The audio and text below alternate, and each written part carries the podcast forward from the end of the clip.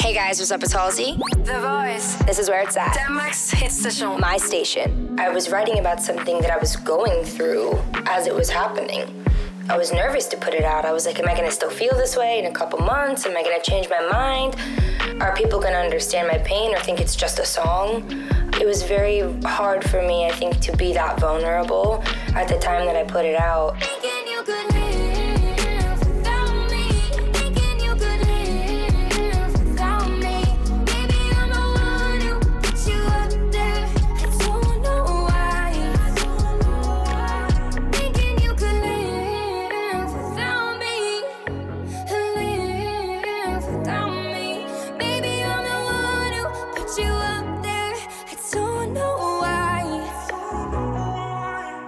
The album is called Manic because I was thinking, for a long time about, what's the one word to describe me and my career, kind of. It's like my hair is always changing, the genre is always changing, everything feels impulsive and spontaneous, and I was kind of like, oh, manic, everything is manic. Yeah. So I named the album before I even started writing it because I just knew that's what it had to be about. And then I learned a lot about what being manic means to me. And I think the album became very colorful and forgiving and sweet. I'd like to tell you that my sky is not blue, it's violent rain. And in my world, the people on the street don't know my name. In my world, I'm 7 feet tall, and the boys always call, and the girls do too.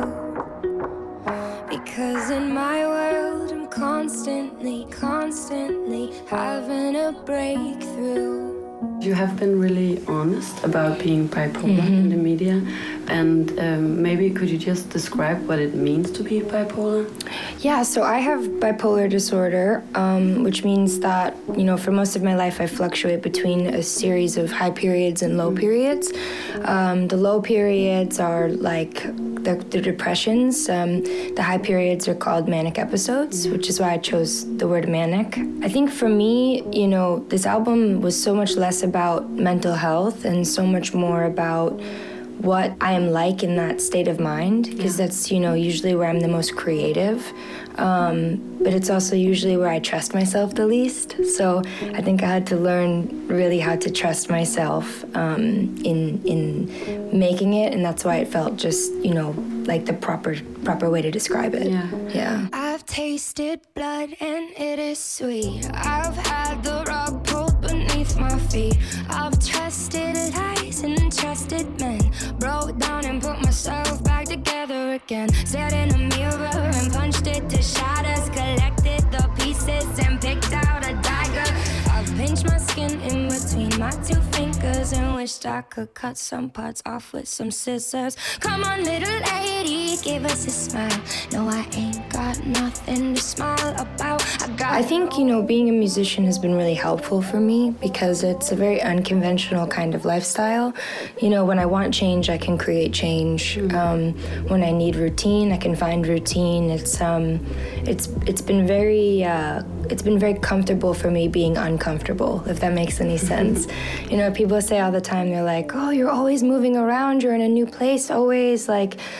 And I always say that it's best for me because I get to be like stimulated and meet new people and go places all the time. But I think the most important thing is having a fan base, like, gave me a sense of responsibility that I didn't have before, So now, like, I think about them before I do something. It makes me, I think, a lot less likely to make maybe a decision that's destructive or have a thought that is negative because, I so badly want to be good and be responsible for them, Come on, little lady, give us a smile. No, I ain't got nothing to smile about. I got no one to smile for. I waited a while for a moment to say I don't owe you a goddamn thing. I keep a record of the wreckage of my life.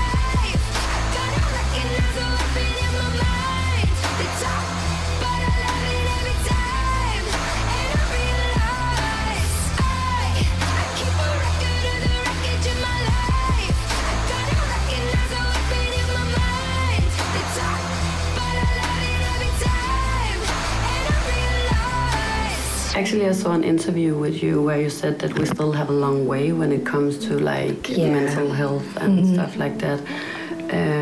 Why do you think that, or what do you think that we like need to do? I think the reason I feel that way is maybe because like I've lived a pretty amazing life having bipolar disorder. Some people are not so fortunate.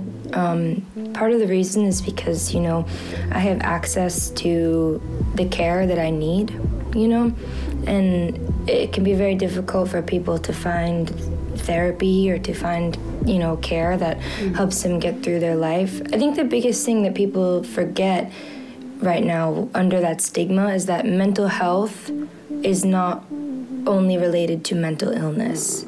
Mental health affects everybody, even if you don't have a mental illness. So it's something that everyone needs to be working towards. And I think that people, they feel embarrassed to talk about mental health because they worry that people will think they have a mental illness, which is already a whole other problem, that it's a bad thing to have, you know, a mental illness. So I think that's why we have a long way to go still.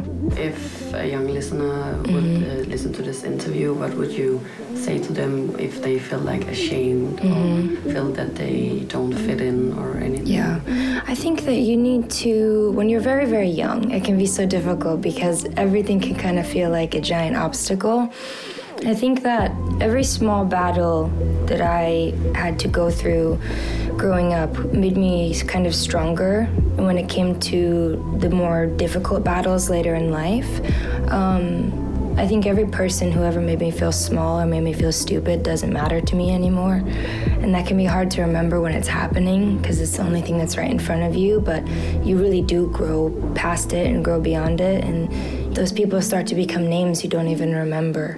It's crazy to think once upon a time they made you feel so awful. I think it's important to have a support system and to talk, to make sure you tell the adults in your life, you know, if you feel like you're worried you're going to hurt yourself or, you know, you're worried about yourself. It's important to be honest. It really is, because more often than not, people will, they want to help you and they will take care of you if you're honest.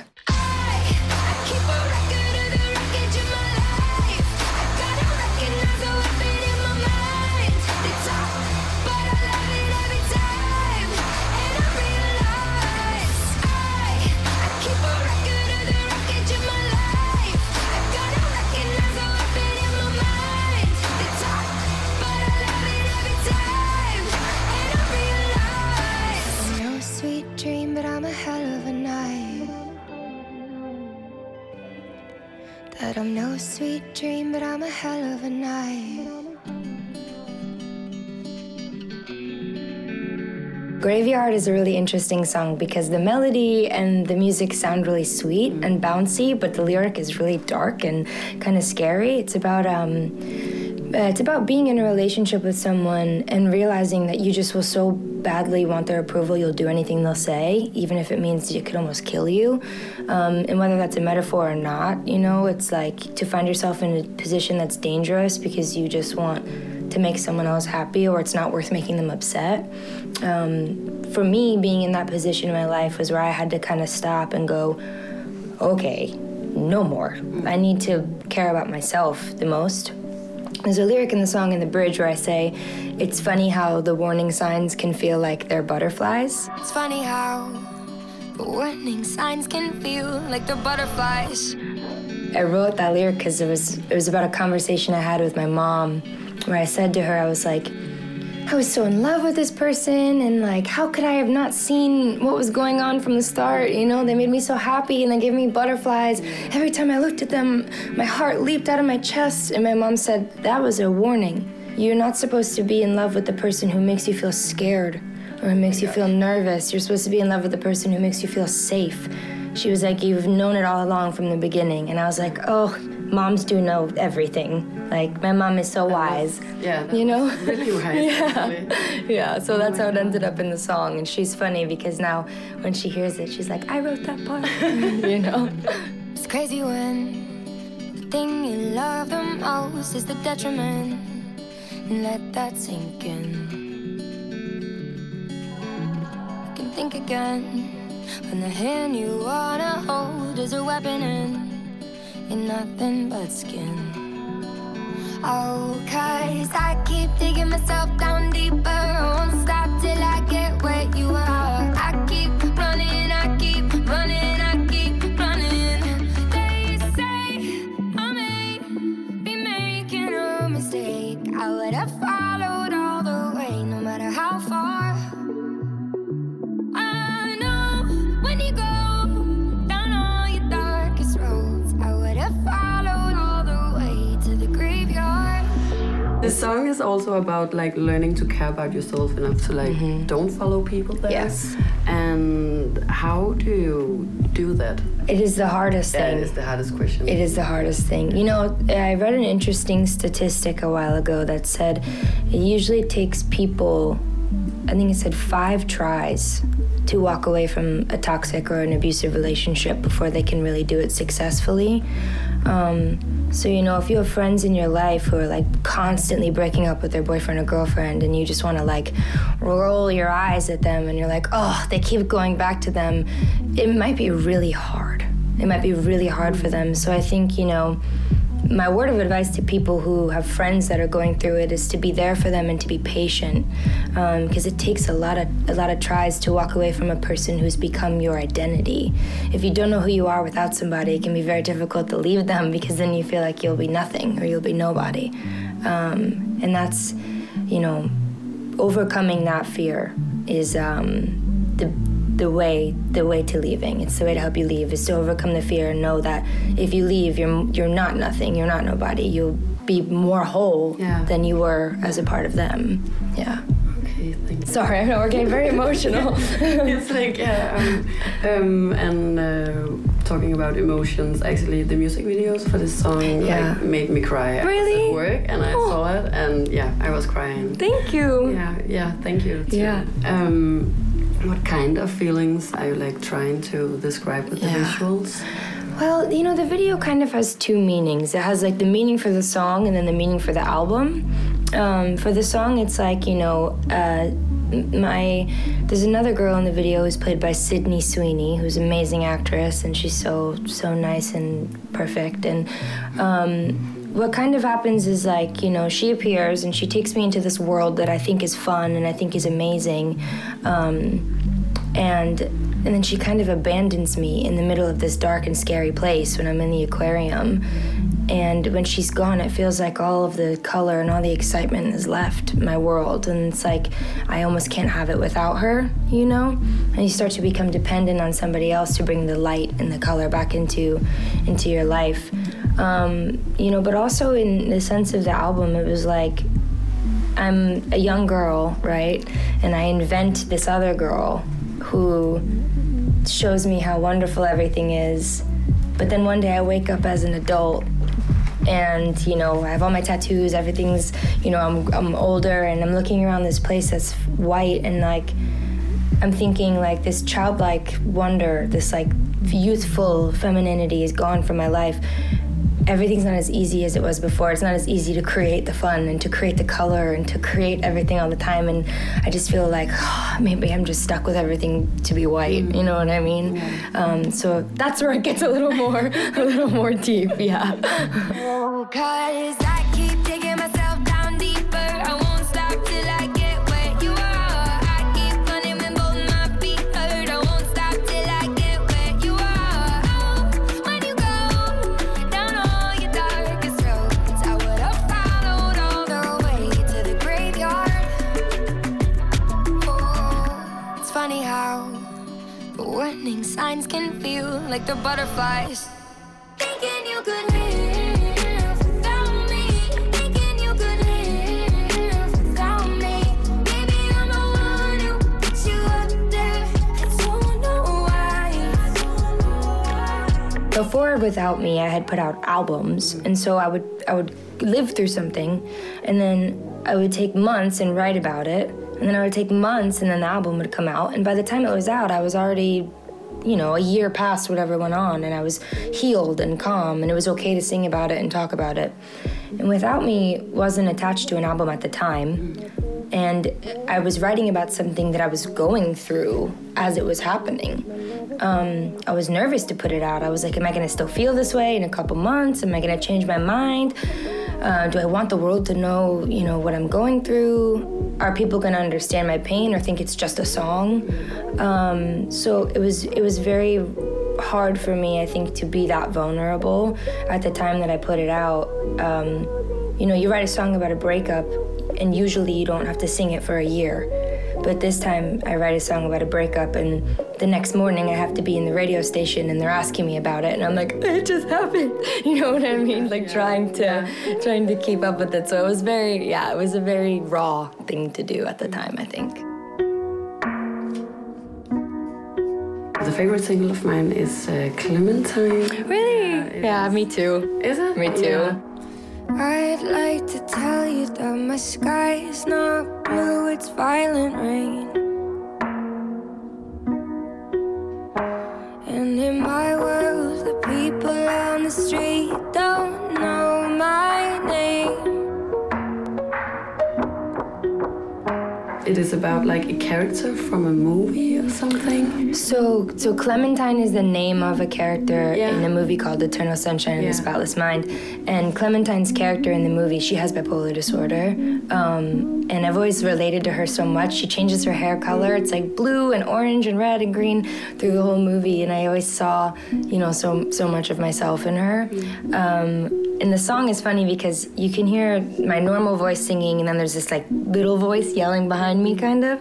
And I always say it's like me and like my manic self kind of arguing with each other, like they're fighting for the limelight, like who's going to, you know, have the control. And it's one of the most like abstract songs I've ever made, I think, with the lyric, but it was meant to feel very childlike and very sweet, because I don't usually make music, I think, that is like sweet, you know? Yeah. So it's like different for me.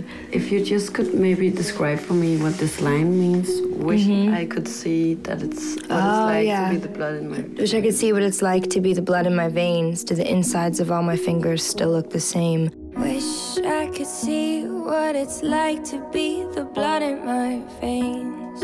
That lyric is about, so I think for me it was about wanting to feel like kind of wanting to a way to know that I'm still human, kind of like a way to know that I'm still feeling. Like, well, if I could see the blood in my hands, then I'll know I'm alive, I'm awake, and this is all really happening, you know? Because you can get those moments where you're like, is this real? You know, you kind of feel like you're out of your skin. I get that way, at least. I don't know. So for me, I think it was like, do I look the same inside as everybody else? Like, are my insides, do I bleed the same blood as like the people around me, or am I totally out of my mind and as alone as I feel like I am, you know? So it was like that. 'Cause I don't need anyone, I don't need anyone, I just need everyone and then some. I don't need anyone, I don't need anyone, I just need everyone and then some. Wish I could see what it's like to be the blood in my veins. Do the insides of all of my fingers still look the same? And can you feel it too when I am touching you? And when my hair stands on ends, it's saluting you. The blush in your cheek says that you bleed like me, and the 808 beat sends your heart to your feet. Left my shoes in the street so you'd carry me through a breakdown. Through a breakdown or a blackout, would you make out with me on the floor of the mezzanine? 'Cause I don't need anyone, I don't need anyone, I just need everyone and then some. I don't need anyone, I don't need anyone, I just need everyone and then some. I don't need anyone, I don't need anyone, I just need everyone and some. Thank you very much. Yeah, you're welcome. Danmarks hitstation.